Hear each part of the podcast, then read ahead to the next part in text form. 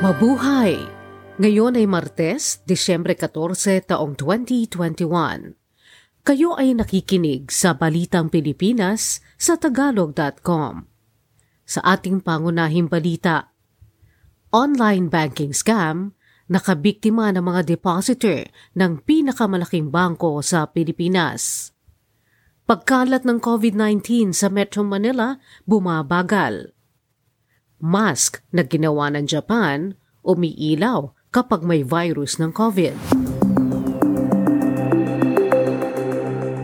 Nawalan ng libu-libong piso ang ilang mga may deposito sa Banco de Oro Unibank, isa sa pinakamalaking bangko sa Pilipinas dahil sa isang online banking scam. Ang mga pera ng mga depositor ay napunta sa iba't ibang account sa Union Bank of the Philippines ng isang nagngangalang Mark Nagoyo.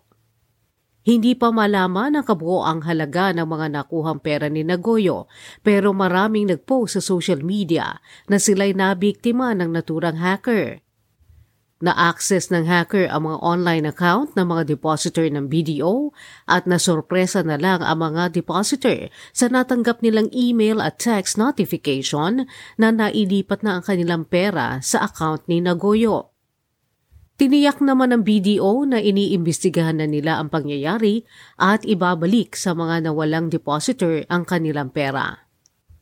Pinayuhan ng BDO ang kanilang mga kliyente na huwag ibabahagi ang kanilang one-time password kaninuman at regular na baguhin ang kanilang password sa online banking account.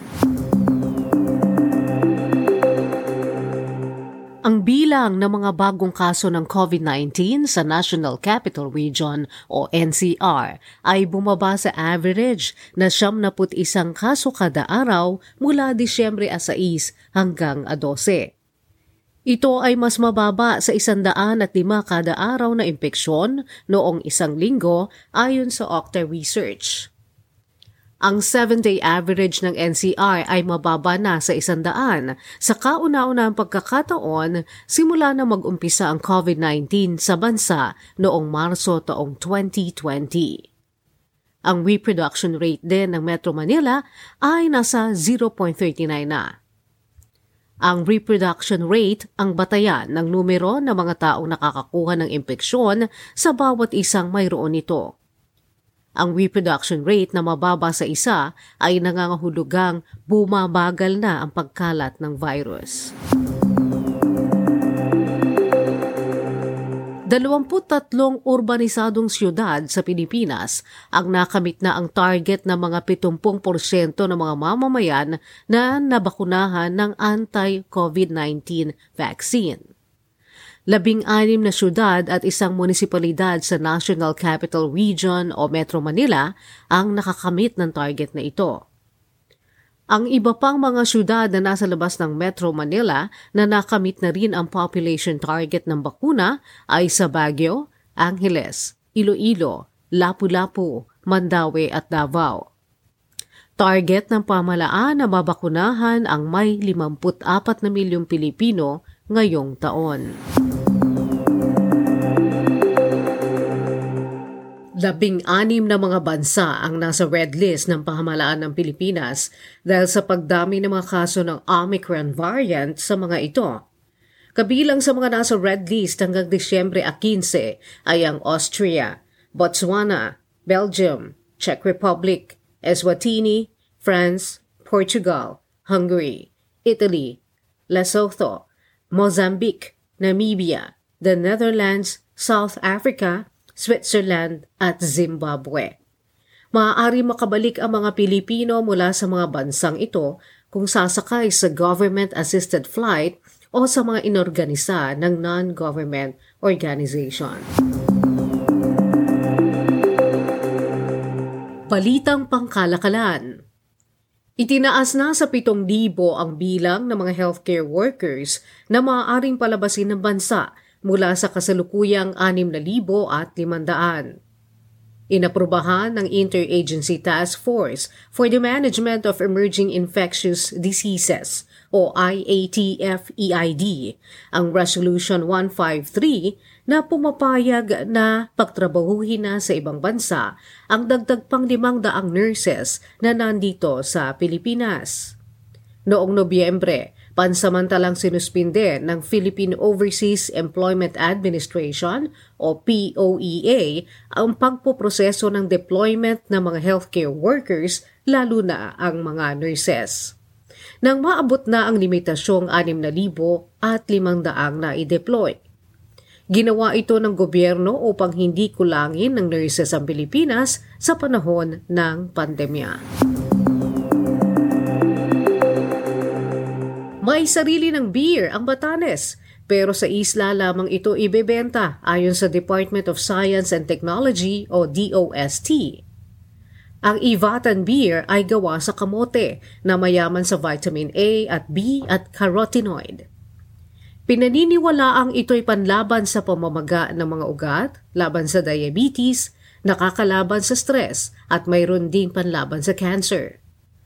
Ang DOST chemist at Batanes director na si Nora Garcia ang lumikha ng Ivatan Beer. Sa ibayong dagat, Tinatayang isandaan katao ang nasawi sa pinakamatagal na buhawi sa kasaysayan ng Estados Unidos na nanalanta mula Arkansas hanggang Kentucky.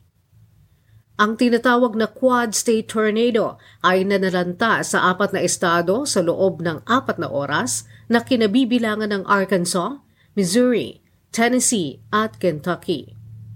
Ang sinira ng buhawi ay nasa 200 at 27 milya na maaaring lumampas pa sa record ng 218-mile tri-state tornado noong 1925 na pumatay sa 600 at 75 tao sa Missouri, Illinois at Indiana.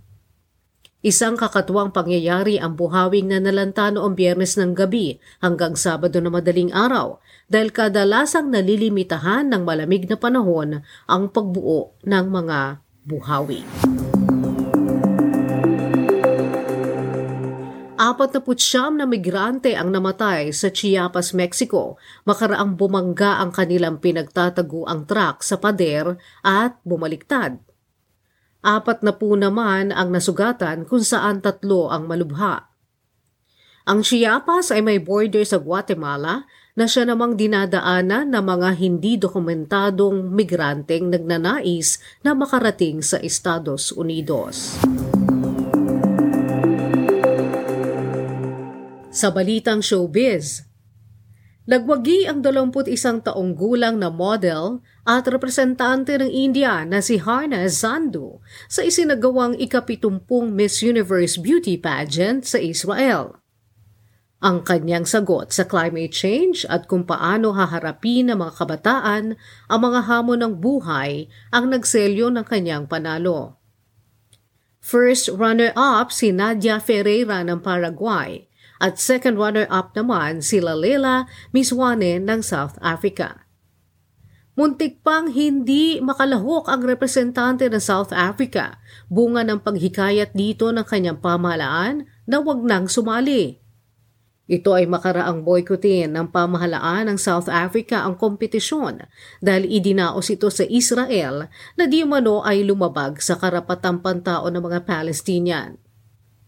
Ang representante naman ng Pilipinas na si Beatrice Luigi Gomez ay nakarating sa top 5. Sa balitang pampalakasan, Siyam na medalya ang nasungkit ng Philippine para-athletes sa Asian Youth Para Games sa Manama, Bahrain. Nakuha ni para-swimmer Ariel Aligarbes ang gold medal sa S14 Butterfly Multiclass category at nakuha rin niya ang silver medal sa SB14 100-meter breaststroke at 100-meter backstroke. Sa table tennis, nakuha ni para player Leonard Sultan ang dalawang silver mula sa men's singles class 8 at men's mixed team, kung saan nawagi rin dito sina para-athletes Ron Russell at Daniel Enderes Jr. Bronze medal naman ang nakamit ni para-swimmer Angel Autumn sa 100-meter freestyle S1 to S10 at bronze din ang nakuha ni para-table tennis player Mary Eloy Saple sa women's mixed team. Ang Iran ang nag-uwi ng pinakamaraming medalya sa bilang na isandaan at dalawamput dalawang medalya kung saan apat na apat dito ang ginto. Mahigit sa pitong daang atleta sa buong mundo ang sumali sa Paralympics na nasa ikaapat na taon na. Dalawampung Filipino para-athletes mula sa Philippine Sports Association for the Differently Abled ang ipinadala ng Pilipinas sa kompetisyon. Sa ating balitang kakaiba, hindi mo ba pinapangarap na nakikita mo ang COVID-19 virus para alam natin kung saan iiwas? May ginawang mask ang mga siyentista sa Japan na makakakita sa coronavirus kapag nailawan ito ng ultraviolet light. Nagawa ng grupo ng mga siyentista sa Kyoto Prefectural University sa Japan ang mga mask sa pamamagitan ng pagkuha ng antibodies mula sa itlog ng ostrich. Ayon sa presidente ng universidad na si Yasuhiro Tsukamoto, malalaman na ng tao kung mayroon silang coronavirus sa pamamagitan ng mask na ito. Umiilaw ang coronavirus sample sa face mask sa ilalim ng ultraviolet light makaraang malagyan ng fluorescent dye na mayroong antibodies. Ang filter na inilalagay sa face mask ay maaaring ilabas at lagyan ng fluorescent dye na may coronavirus antibodies na nagmula sa itlog ng ostrich. Kung positibo sa virus, liliwanag ito kapag nailawan ng ultraviolet light. Kung magiging matagumpay ang test, hihingi ang mga siyentista ng pag-aproba sa pamalaan ng Japan para maibenta ang mga glowing mask sa susunod na taon. Noong nakaraang Pebrero, sinaksaka ng mga siyentista ng hindi aktibo at hindi delikadong coronavirus ang mga babaeng ostrich.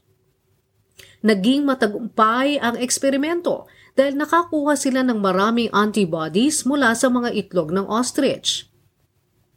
Ang mga ostrich ay kayang makagawa ng iba't ibang uri ng antibody o protina na papatay sa mga dumadayong bagay sa katawan maaari magawa ng maramihan ang mga antibodies mula sa ostrich na mababa lamang ang halaga ayon kay Tsukamoto.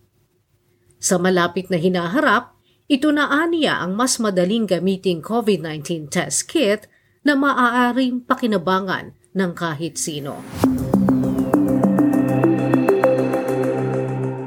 At yan ang kabuuan ng ating mga balita ngayong Disyembre 14, taong 2021 para sa tagalog.com. Basta sa balita, lagi kaming handa.